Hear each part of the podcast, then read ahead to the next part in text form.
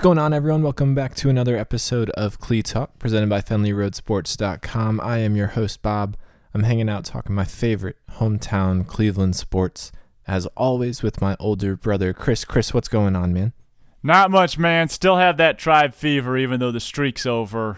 But it is awesome to be a Cleveland Indians fan. I think we've said that every single week for the last month. But man, Bob, it's official. They're going back to the playoffs. Yeah, uh, absolutely. Obviously, the streak is over, but uh, Indians clinched uh, a playoff berth and then clinched the Central Division uh, right after that streak wrapped up. Um, but Chris, 22 games in a row. That is good for the American League record by a couple games. Uh, and in where it depends on where you land on some controversy, but is either the record or the second best record in, in, all of Major League Baseball. Only the 1916 Giants have a longer record. I mean, Chris, just overall thoughts before we dive into this stuff. Uh, how incredible was this streak? It's unbelievable. Only seven teams have achieved a winning streak of 20 games or more in the history of baseball. Okay, it goes back to 1884, St. Louis Maroons, Providence Grays, goes back to 1916 and 1880. And I don't care what you say about the old era.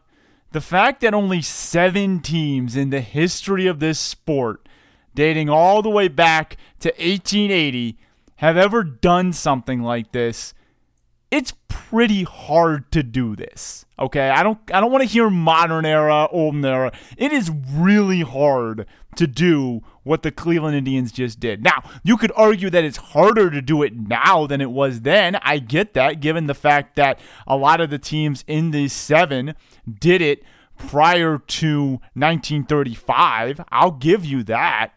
But I don't want to hear about eras and things like that. This is an exceptionally hard accomplishment, arguably even more so in the modern era, since only two of these 20 game win streaks have come after 1935.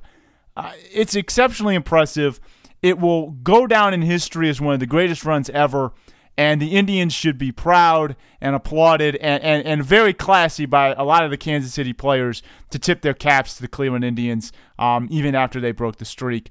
Uh, so so this this was baseball history right here. We may never see something like this again. Yes, yeah, so certainly historic. I mean, you, you mentioned the the teams that have eclipsed twenty uh, wins in a row, but if you push that back even further to, to a, just a sixteen, not not just, but to a sixteen game win streak, uh, there are only six teams uh, ha- have had a win streak of sixteen games or longer post nineteen fifty. So uh, for for the Indians to go past 16 games and then go all the way to 22 uh, to the top of the record books. I mean, yeah, it's it's impressive. Uh, a win streak that you know, even if uh, you know from the A's to the Indians every 15 years we see a win streak, we're not going to see a lot of win streaks in our lifetime that that eclipse 20 games, and it's probably even less likely to see some in the future. Uh, yeah, we we witnessed history, and it was impressive. Uh, th- they did it majority. Now there were some close games, particularly win number 22, which was magical. Uh, but majority of those games, Chris, were dominant uh, on all sides of the ball, pitching, bullpen, defense, offense.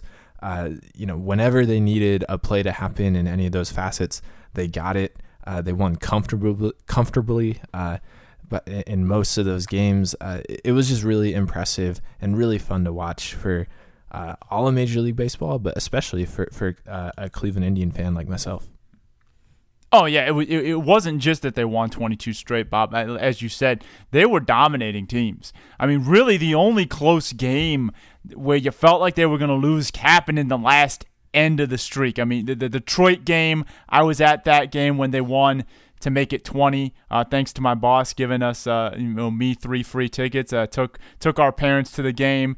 That was very fun. We all got to enjoy the game and see them win 20 games, uh, 20 games in a row. Uh, you know, they led the whole way, but but there was that intensity. You know, it was only like a two to one win, so uh, there there was a chance. And Miguel Cabrera came up with a runner on second and a chance to to potentially tie it or or, or take the lead. So obviously, uh, whenever Miguel Cabrera comes up with a running and scoring position, uh, that's not a good position. I don't care what he's hitting uh, this year.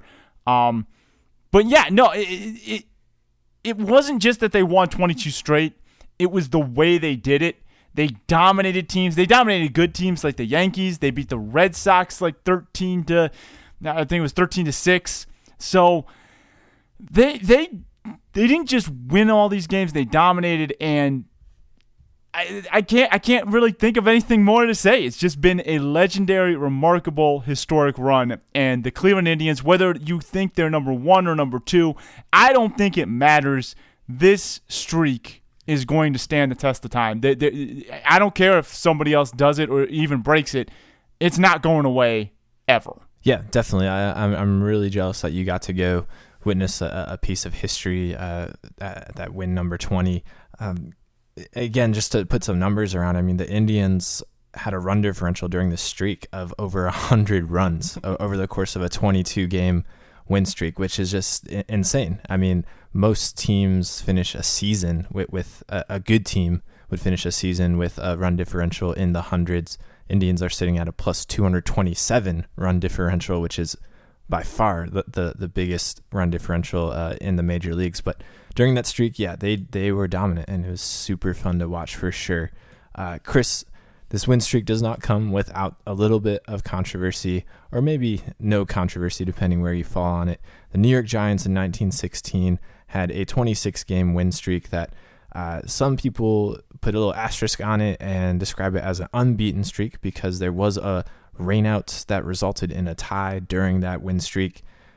Chris, do you consider the, the 22 games that the Indians won to be the MLB record for, for wins, uh, consecutive wins in, in, Major League Baseball, or do you believe the Giants have the rightful spot at number one and the Indians at number two? No, I believe the Giants have the rightful spot. They won 26 games in a row. You can talk to me about era. I get it. The Indians might be more impressive because they did it in the modern era. Much harder to do it now with more teams, more talent, and just deeper rotations. I get that. You can make that argument, but please don't tell me that the tie invalidates the streak because I I understand that there was an unofficial tie that broke up the streak. But if you look at the Chicago Cubs 2016 record or schedule, they also have a tie in the middle of their schedule as well. Baseball, from what I can figure out, denotes postponed or non made up games as ties. That tie did not count towards the Giants' overall record. They played 152 games by record, but their schedule has 155, all three of them ties. That tie, the tie in question that broke up the streak allegedly, was made up the next day, and the Giants won the game. So f- the fact of the matter is, it was just a postponed game that was made up, as far as I can see. I don't understand why that invalidates the script, Bob. If the Indians had a rainout and against, say, the Tigers on Tuesday, and then they went on to beat the Tigers twice on Wednesday. You would say that they won 21 games in a row, would you not? I, I, I just, you wouldn't consider that Tuesday rainout a tie. I don't think anyone would. Everyone would just say, "Oh no, that's not a tie. That's a rainout." Well, that that's essentially what the Giants had. They they had a game postponed. They made it up, and they still won. I, to me, the Giants have the record, 26 straight ga- games. I don't even I don't know why people are are making this into a big deal because this is not something that's that's that irregular, and it's not a a real tie. It's not like their end of the season record says 86, 66, and one. It just says 86 and 66. That that's it's it's ridiculous how much is this is being made into something that that really honestly is quite silly. Yeah, I don't know if it uh, was made into something more so that the everyone wanted a, a, quick tag and a headline that the Indians are chasing the win streak record. Um, instead of explaining it and moving on, a lot of the headlines and and clicks and, and taglines were uh, un- unbeaten streak that resulted in a tie, and they mentioned nothing else of it. You'd have to actually like read a, a full article to get the explanation of it. And I think that's where it's coming from. It's not that people are stirring up the pot and, and causing drama. It's just we had an interpretation that uh, made it seem like this Giants unbeaten streak was less impressive than than what it actually is. I mean, it, it, it's a win streak. It's a 26 game win streak, in in my opinion, in your opinion. Uh, and I think most people, when they hear the rationale, would, would agree with that. Not to switch subjects here, but I'm looking at a list of uh, win streaks. Chicago White Stockings 21 game win streak was broken by the Cleveland Spiders. So the Cleveland Spiders sending their future team an assist by halting that streak at 21 so these Cleveland Indians could set the record at 22. Pretty cool. Thanks, Cleveland Spiders, for doing that. But uh, going back to the New York thing, Bob, I, I, totally agree. I mean, I just think it's ridiculous that this tie is even called a tie because to me, it's not even a tie. It wasn't an official game. It was postponed. It didn't happen as far as I'm concerned. Their 26 game win streak deserves to be honored as the record. Now, if you're talking more impressive, I think 22 straight in the modern era is more impressive than 26 straight in that era where they played Bob a 30 game homestand during that streak. I don't they didn't travel at all. And you know, the the rotations are deeper now, the bullpens are better now. I mean, they didn't even really use a bullpen back then, Bob. The the the game is much tougher in the modern era to do something like this. So I do think the Cleveland Indian streak is more impressive, but we're talking about a record 26 greater than 22. You got to tip your cat to the New York Giants. Yeah, for sure. I, they're, they're, number one. Indians are number two. Indians have the American League record for win streak, which is in and of itself very impressive. Um, and I agree with you. I mean, uh, I hate getting sucked into these debates against which era was better. Uh, it, I think it just depends when when the game, what field you're talking about. I mean, if we're, if we're going to travel back in time and send the 2017 Indians back in time, yeah, they would probably win 160 games in a row because the athletes and everything that the Indians do uh, that they have trained for is just superior and better in every way. If the Indians grew up in that era and then tried to play baseball, I think it'd be a level playing field uh, just because of the, the advanced stats that we have in technology and the commitment to the game that, that we have now. I, I don't know.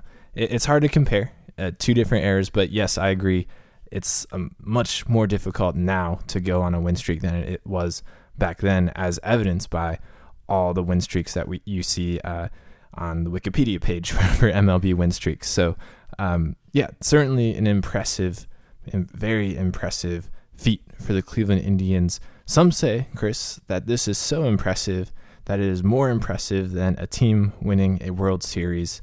Do you agree with that? And which would you rather have?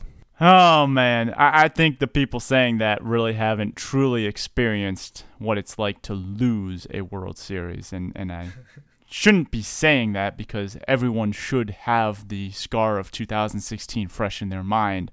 Um, but I'm referring more to the 97 World Series. Look, last year was more like 95. It was just fun to get there. And oh, we almost won, but we'll be back. This team's going to stay together forever. This, there's no way this team won't win at least three, right, Bob? Oh, they didn't win any, and they lost to a Miami team that doesn't even appreciate baseball, let alone a world championship. It is. It was still the worst Cleveland sports memory of my lifetime. That '97 World Series loss, and the fact that those '90s teams were so great and so dominant, and they only got to two World Series. Bob, just think about how great they were. And I mean, look, I don't want to minimize what they did, but they have nothing to show for it. They don't have a championship. And I think everyone, you know, 2016 was fun and awesome, and everyone thinks this is going to last forever. It is not going to last forever. I'm not saying the window is going to slam shut after this year. I do think they have a good run in them, uh, anywhere from three to five years. But I see people on Twitter saying there's no way this team's not going to win a World Series in the next three years. This streak is forever. There's no way that this team is isn't given a. You're not given a championship. There's no givens in sports. How many great teams, Bob, have we seen swept by the wayside? The Oakland A's, who won 20 straight, don't have a world championship. Not that year, not in this Billy Beane era. And they've had some great ones. So don't tell me that a championship is given because you win 22 straight. Or don't tell me that this window is so good that there's no way they can't win the World Series. It is ridiculous to prioritize this streak over a World Series championship. And anyone who's saying that obviously forgets how bad 97 hurt because that's what it's going to feel like if this team doesn't win one. It's not going to feel like 95. That was the feel good, we got there, we've arrived moment like last year.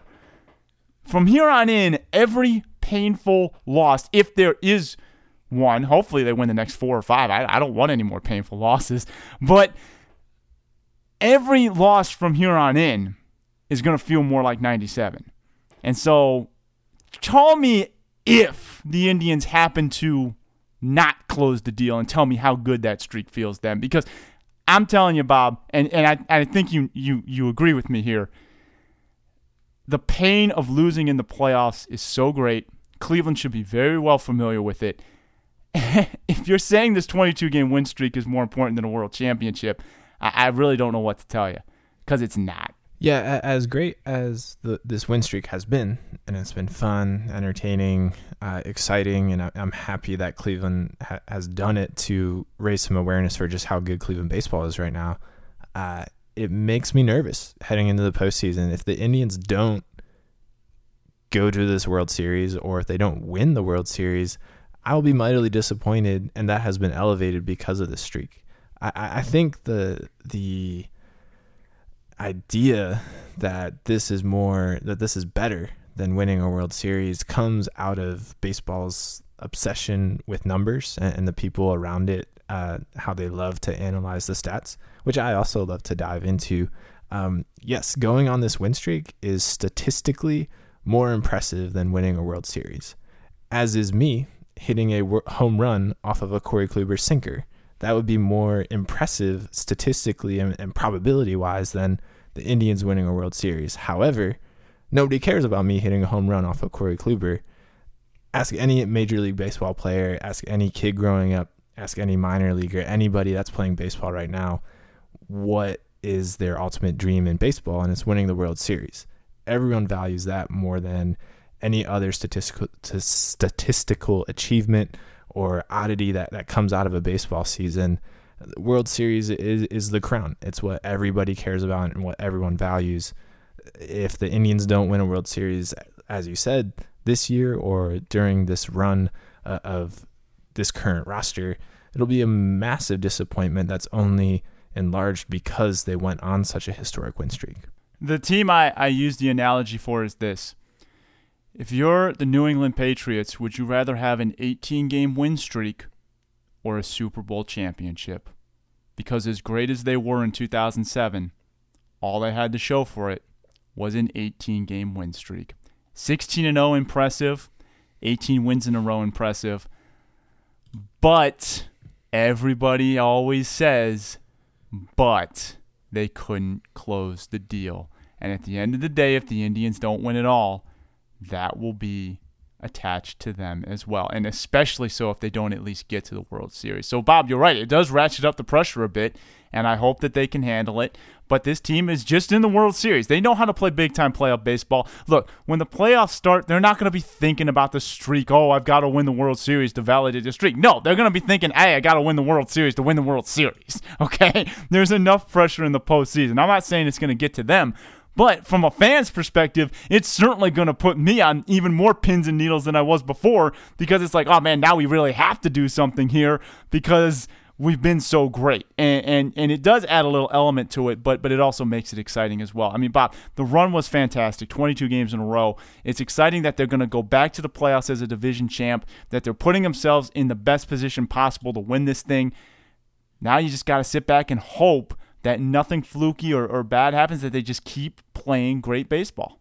Yeah, certainly. And, and they, they, at least in the short term, they have done so, uh, rebounding uh, with some wins against Kansas City. So uh, this team looks locked in. Uh, you know, the last day they, they won 22, they reactivated Andrew Miller to, to rejoin that bullpen. So they're getting healthier, they're getting better.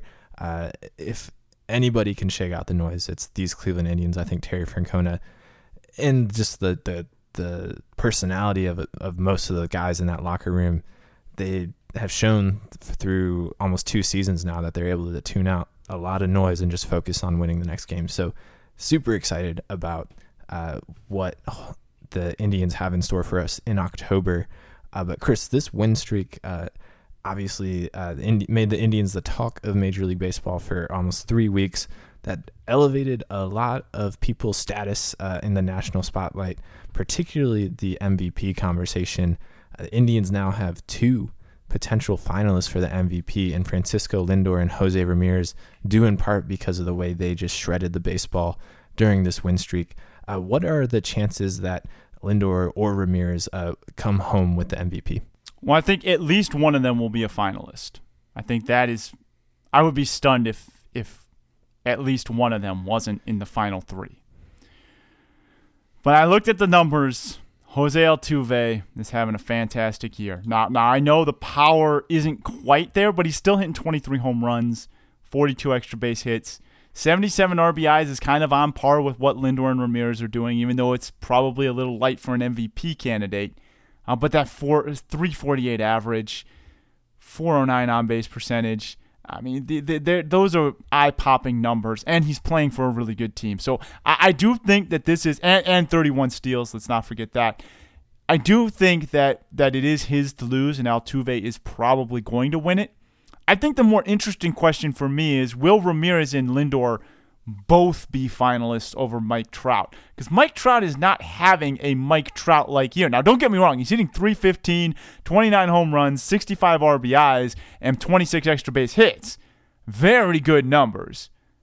But uh, you look at Ramirez's stats 56 extra base hits, 27 home runs, 75 RBIs. 314 average, right there with Trout, better than Trout in most of those categories. Lindor, the only category he's trailing Trout in is average 279. I think that will be a differentiating factor. But 81 RBIs, 30 home runs, and 44 extra base hits are right up there with him. That will be interesting to see.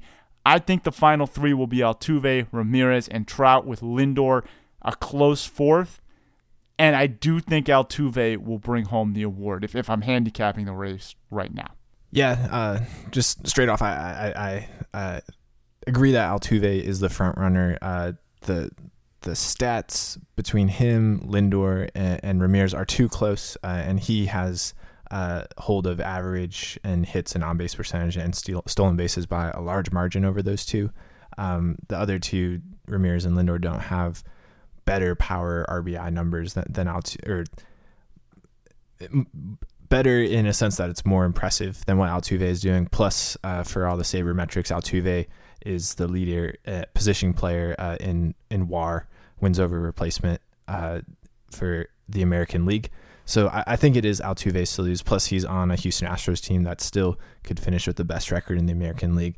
Uh, Mike Trout is probably the most interesting part because he missed about a month worth of baseball, still putting up huge numbers. Uh, I, I think you know, there is a potential for one some Mike Trout fatigue because he uh, has been so dominant in MVP uh, voting and and and statistically that uh, that this down year plus the Angels missing the playoffs plus Trout missing a month uh, uh, of the season could push him lower in, in, in voting. And I think it is feasible that Lindor and Ramirez could finish two and three Chris, if you had to ask me who is the most valuable position player right now in the American League and possibly all Major League Baseball, I'm picking Jose Ramirez. His position versatility, uh, the way he has hit in multiple spots in the lineup and leads the league in extra base hits. He leads the league in doubles and combine that with his upper 20 home runs. He, he, he by far leads the league in extra base hits. Uh, he, he's my pick. I mean, he plays stellar defense, second base and third base.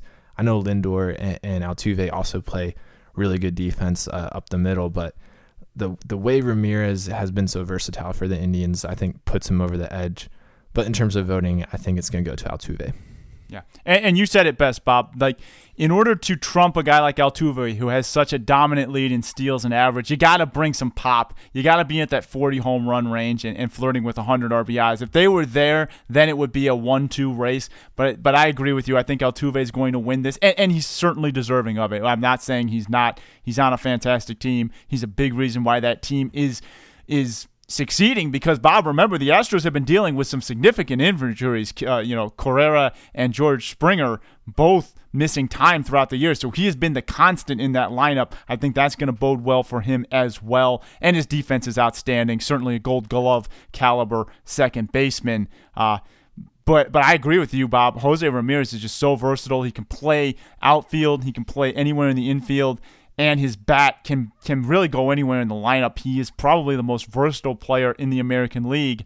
Um, it's not to say that maybe Altuve and Lindor could play other positions, but they're just so good at their primary position that why would you ever move them off there?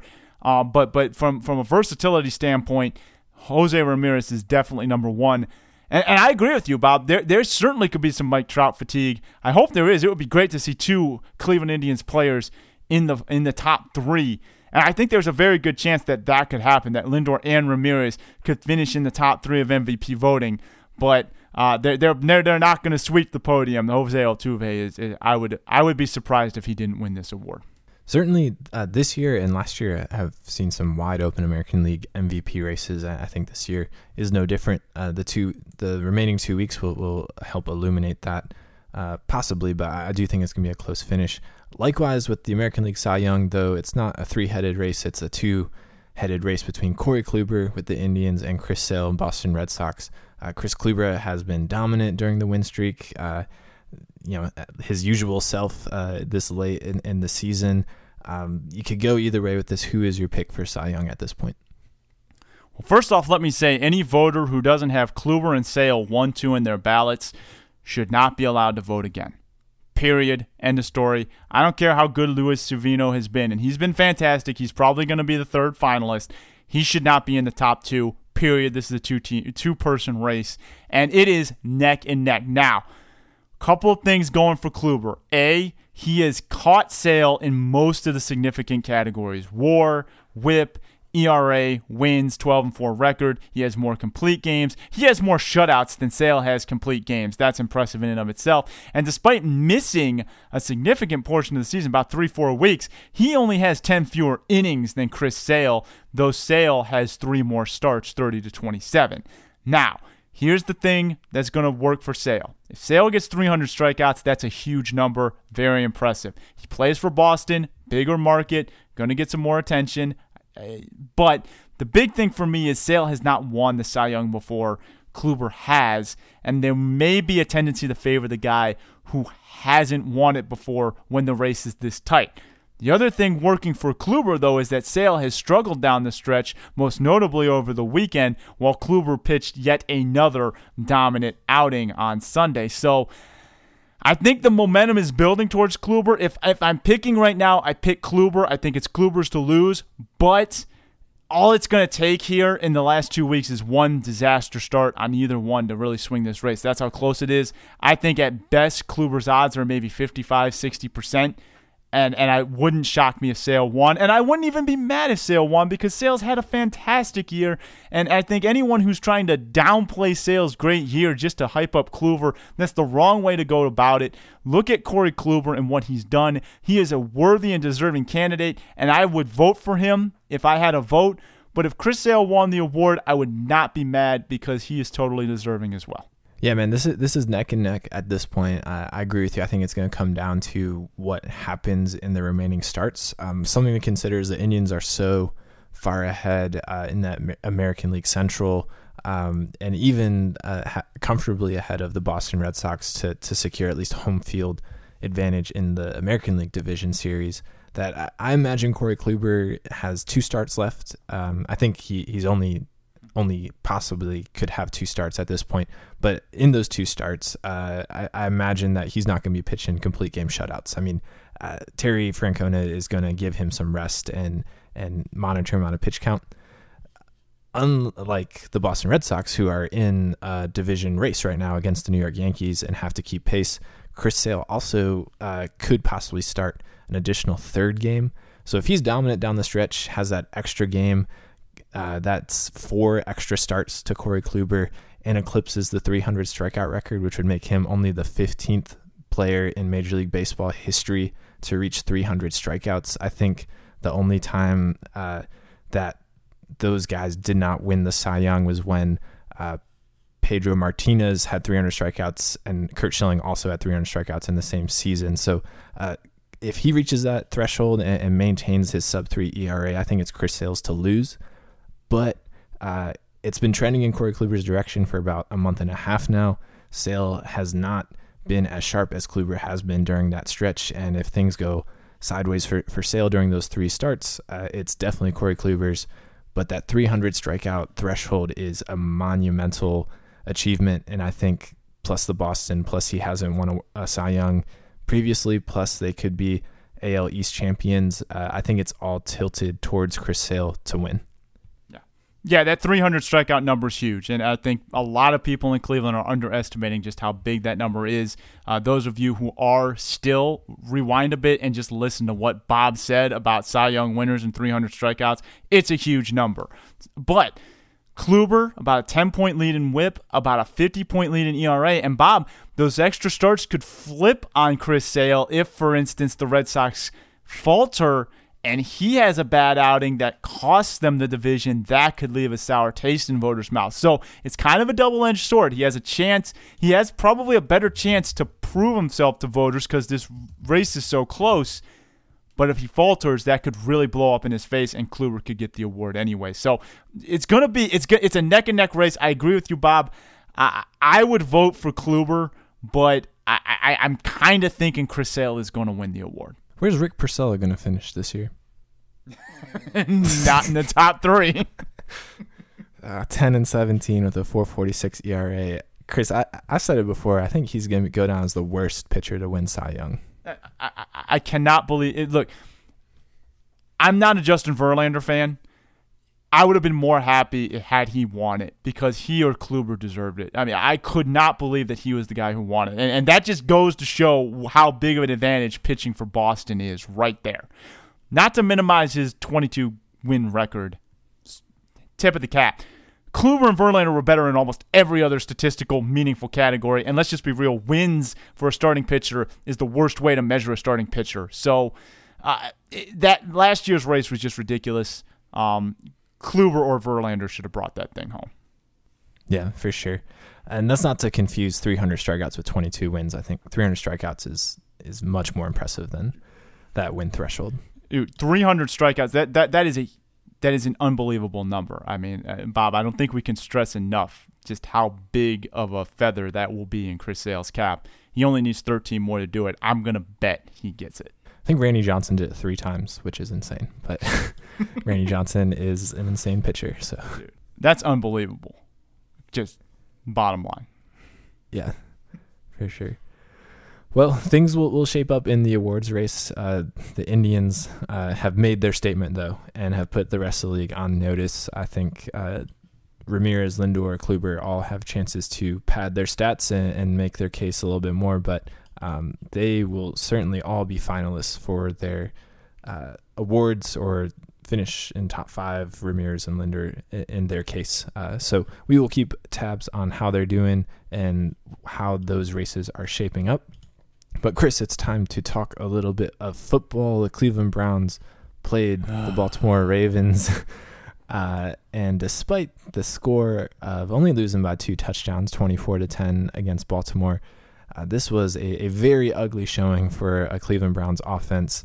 Five total turnovers uh, against the Ravens. DeShone Kizer responsible for three interceptions and a fumble. Uh, he had to leave the game for a little bit for, due to a migraine. Kevin Hogan comes in, throws another interception. Uh, Chris, the, the, the, Browns got manhandled offensively uh, by that Ravens defense. Uh, what, other than that very obvious statement, what other takeaway do you have from that game? Well, I wasn't able to watch much of it because I was at a wedding on Sunday. Uh, very fun wedding, by the way. Uh, congratulations to Ray and Hallie if you're listening. Uh, but my takeaway is that this these Browns offense is going to struggle all year long because it, it is just looking like there is there's a lot of things that need to happen for it to be a competent NFL offense. Uh, namely, they need more playmakers. I mean, right now they're just so reliant on on such young guys to be number one receivers, and and, and they just don't have a guy that scares defenses. And when you don't have a weapon that scares defenses or a signal caller that scares defenses, and, and a rookie signal caller at that, uh, it, it, you're going to have a lot of games like you've had the last two weeks. Just ugly offense I think the encouraging sign is that the defense playing against two of the stalwarts in our division has played very well, limiting Baltimore to 24 points, Pittsburgh to 14 defensive points, the blocked punt uh, being uh, uh, not really responsible by the defense. Um, so I think the defense is the main takeaway for me that the defense has been playing so well.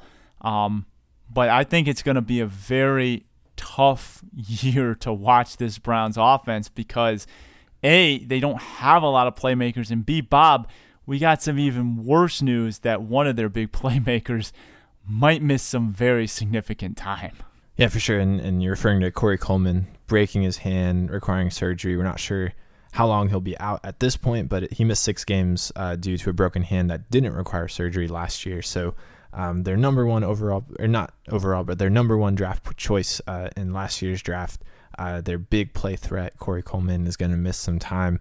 Uh, but even before breaking that hand, Chris, he was a non factor, and that was really disappointing. One catch for nine yards. Combine that with Kenny Britt's one catch for two yards. Britt on the season has two receptions for 15 yards total. This guy is making the same amount of money as Terrelle Pryor uh, and has not shown up. Those are your two if if there's a for sure playmaker uh, on that offense, it's those two guys, and, and they have not shown up. Uh, though Corey Coleman did have a good game against Pittsburgh, I'll give him that. Um, without Corey Coleman and uh, looking at this Browns offense, two games in, is DeShone Kizer already the most impressive player on that offense? I, I don't know. I don't think there is one. I, am sorry. I, I, just I can't give that award out to anyone because it's just been so bad. And and Bob Kenny Britt is trending into Dwayne Bowe territory right now. I mean, it's it's looking this bad. Um, and I know a lot of people were very angry that uh, you know that money didn't go to Terrelle Pryor. Um, we we can talk about that later. But uh, yeah, it, it, right, Bob. They they've got three young quarterbacks, two sophomores, and a rookie. Uh, a lot of growing pains. An offensive line that that's veteran, but but Bob, you're not gonna you, look. You need an offensive line, but but they're not the playmakers, man. You need guys who can challenge the defense, and I just don't see any of them on on this Browns team right now. I, I just think they're they're so young, so raw on offense that it's going to be a struggle most of the year. Uh, the good news is the Colts are coming, or you know they're going to Indianapolis. They're not coming to town, but they're going to Indianapolis this weekend, and that defense is not exactly locked down. Maybe they can get something going against the Colts, and if Andrew Luck doesn't play, it could be a game that the Browns could kind of get get some just confidence under their belt uh, and, and, and taste a victory. Yeah, and just a couple hours ago, Andrew Luck confirmed out against the Browns, so Jacoby Brissett is starting for the Colts. So that bodes well. I mean, the, the Browns defense did uh, hold up against the Ravens despite their offense turning the ball over five times to only give up 24 points. I mean, you know, I, don't want to give concessions out, but that's it could have gotten a lot worse. It could have been a lot worse uh, against the Ravens. Um, another bright spot, David Njoku, rookie tight end, did catch a touchdown pass, uh, so that that's good to see. Um, Chris, I'll tell you who the most impressive offensive player is on the Browns. It's Joe Thomas, who surpassed his 10,000 consecutive snap streak with the Browns. I mean, we talked a little bit about that in, in the preview for, for this season, that he would eclipse that uh, sometime this season. But, I mean, again, just how impressive is that guy? A true Iron Man. I mean, 10,000 consecutive snaps. Uh, it's not like the Browns have clinched home field advantage at any point during this run either. Um, and and even when they've had nothing to play for, he just keeps playing. I, I think that um, Joe Thomas is is always going to be a player that is uh, dear to Clevelanders' hearts, uh, just because the way he goes about his business. because of what he did on draft day. He went fishing instead of getting involved with the hoopla. I guess it just started there, and then he just shows up every day. Uh, pretty funny guy. I mean, if you follow him on Twitter, he has a nice uh, the Joe Thomas Hour, the best five minutes of your life. I think it's the best title ever. Uh, just uh, fun stuff, and at, at, the same time, I mean, just just one of the best linemen to ever play for Cleveland, and it's saying a lot because back in the day they've had a lot of really strong linemen playing for this franchise. None of us remember them, but uh, you know they they were there. I promise you, they played for this franchise, even though we we, we were a little too young to have seen them play. Um, but you know, hats off to Joe Thomas. I'm so glad he's been a part of this team. Um, but at the same time, it, it certainly doesn't look like uh, he's going to be part of a of a playoff run anytime soon. Uh, this team no. has a long way to go offensively. Yeah, definitely not missing a single snap since he was a rookie. Um, Peter King's article this morning says that he played through a grade 2 LCL tear, three MCL strains, and two high ankle sprains in his career. I'm sure there are other guys uh, in the league, not to fault them at all, that would not be able to play through some of those injuries. Um, you know, to be given 10,000 opportunities to play in the NFL, to, to be on the field, means that you're good. But Joe Thomas not only is good, he's been the best or one of the best uh, every single season. So that makes it even more impressive for him. Um, Chris, looking forward though, the Colts not with Andrew Luck. Uh, Browns on the road in India, Indianapolis. Uh, what chance do you give them of winning that game? I give them a solid chance, but let's not forget Arizona just went into Indianapolis and needed overtime to beat a Jacoby Brissett led Colts. So let, us not totally underestimate the Colts here. They still have guys like T.Y. Hilton, Frank Gore who can beat you. Uh, but I like the way this Browns defense has played. I like the fact that they took one of the best offenses in the NFL and held them to 14 defensive points. I know they gave up 21 in the game, but as we said earlier, blocked punt. And um, the Baltimore Ravens going on the road and, and, and doing what they did to the Ravens offense on the road is pretty solid. 24 points, Joe Flacco. I'm not saying it was a shutdown effort, but but it was a solid road effort from a young defense. I think the defense can can give them enough to win this game. The question is, can the offense muster enough? Because Arizona's got a much better offense than Cleveland. I mean, who doesn't? But but it's significantly better and they only scored 13 in regulation, needed overtime to win. So, you know, Colts defense playing at home is a little bit better. Uh, I, I, think if the Browns can muster some offense, they can win this game. But the, the bottom line is that they got to find someone on offense who can step up and challenge the defense. Because if you don't have that, it, it doesn't take much to, to stymie the Browns. No, definitely not. Um, Chris, the Browns threw the ball 42 times uh, against the Ravens. I understand, you know, once you're down in, in the late game, you're going to throw the ball more, but only 10 carries to Isaiah Crowell. F- feed the beast. I mean, you invested in the offensive line. Your your quarterback, your your rookie quarterback that has shown potential, uh, has already exited the game once due to a possible concussion. It's only been ruled a migraine, but I mean, you got to think that. Uh, your top wide receiver is injured. Your big free agent wide receiver has been a no show. Give it to Crowell and see what he can do. Get him 20 carries against the Colts. Uh, we've seen through the years these Indianapolis Colts can't stop a power back, aka LeGarrette Blunt. Mm-hmm. Uh, give it to Isaiah Crowell and see what he can do. Don't give up on the run like they have in the past. Just Google LeGarrette Blunt, comma Colts, and you will see a brilliant game plan uh, for beating the Indianapolis Colts. You're absolutely right, Bob. Isaiah Crowell needs to be fed a lot in this game because that is the uh, not so secret weakness of the Colts defense. Yeah. Though I would argue there isn't really a strength of the Colts defense, but definitely no, not not much. that internal uh, run defense isn't strong. So we'll see. This is one of the games. Uh, we said if Andrew Luck doesn't play, uh, the Browns have a chance, and I still think they do have a chance to to win this game. But um, the, the, some guys need to step up, and I don't know who that is because they haven't been stepping up in the past two games. But they need some playmakers for sure. Um, we will check in and see the results of that game next week. But Chris, quickly moving to the college ranks in Columbus, Ohio State bouncing back from that loss to Oklahoma with a predictable win against uh, Army, thirty-eight to seven. Uh, any takeaways from that? Not really. I mean, honestly, this, this is what I don't like about college football. I feel like like nowadays there are not a lot of very good games on the schedule. Maybe maybe when I was younger, I just was so excited for college football that I didn't notice it. But Bob, I feel like you can only circle about three or four games on every team's schedule and and and really get all jazzed up for them. I'm not trying to bash Army, but I am bashing Army. I mean, I don't think anyone's surprised that Ohio State won this convincingly, and uh, you know, it's I, I think it's a, a, a, a couple weeks slate of uh, just not very entertaining games for the Buckeyes going for for the next foreseeable future. Yeah, I mean, it's not just the Buckeyes; it's everybody. Any big time program in college football has one of these cupcake games.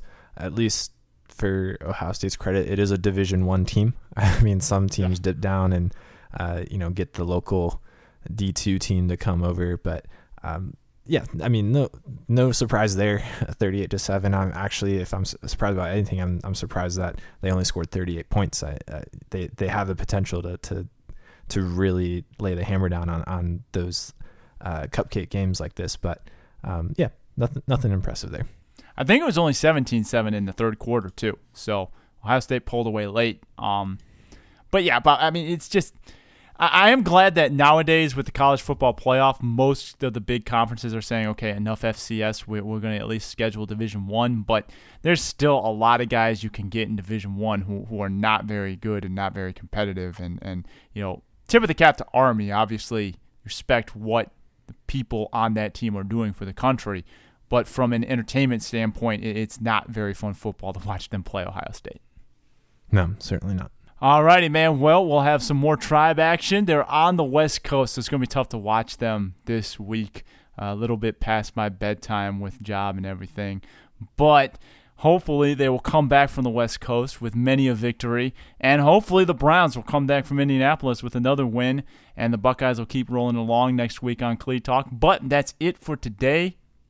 Thank you for listening to Clee Talk presented by FenleyRoadSports.com. If you want to listen to our old episodes, you can go to FenleyRoadSports.com and find them there. You can also subscribe to our podcast via iTunes. Just search Fenley Road Sports and click Clee Talk. It's that simple. Or you can click the icon in the upper right hand corner of FenleyRoadSports.com. You can follow us on Facebook or Twitter by searching for Fenley Road Sports or again, click the icon in the upper right hand corner of FenleyRoadSports.com. We appreciate your support and hope you'll come back for another episode of Clee Talk. But until then, go Tribe and go Browns. I'll see you, Chris. Go Tribe. Take it easy, Bob.